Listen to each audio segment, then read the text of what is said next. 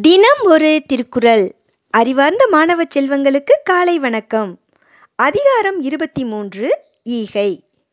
குறள் எண் இருநூற்றி இருபத்தி ஆறு அற்றார் அழிபசி தீர்த்தல் அக்தொருவன் பெற்றார் பொருள் வைப்பு ஒளி விளக்கம் பெரும் பசியை தீர்ப்பாயாக அதுதான் செல்வருக்கு சேமிப்பிடம்.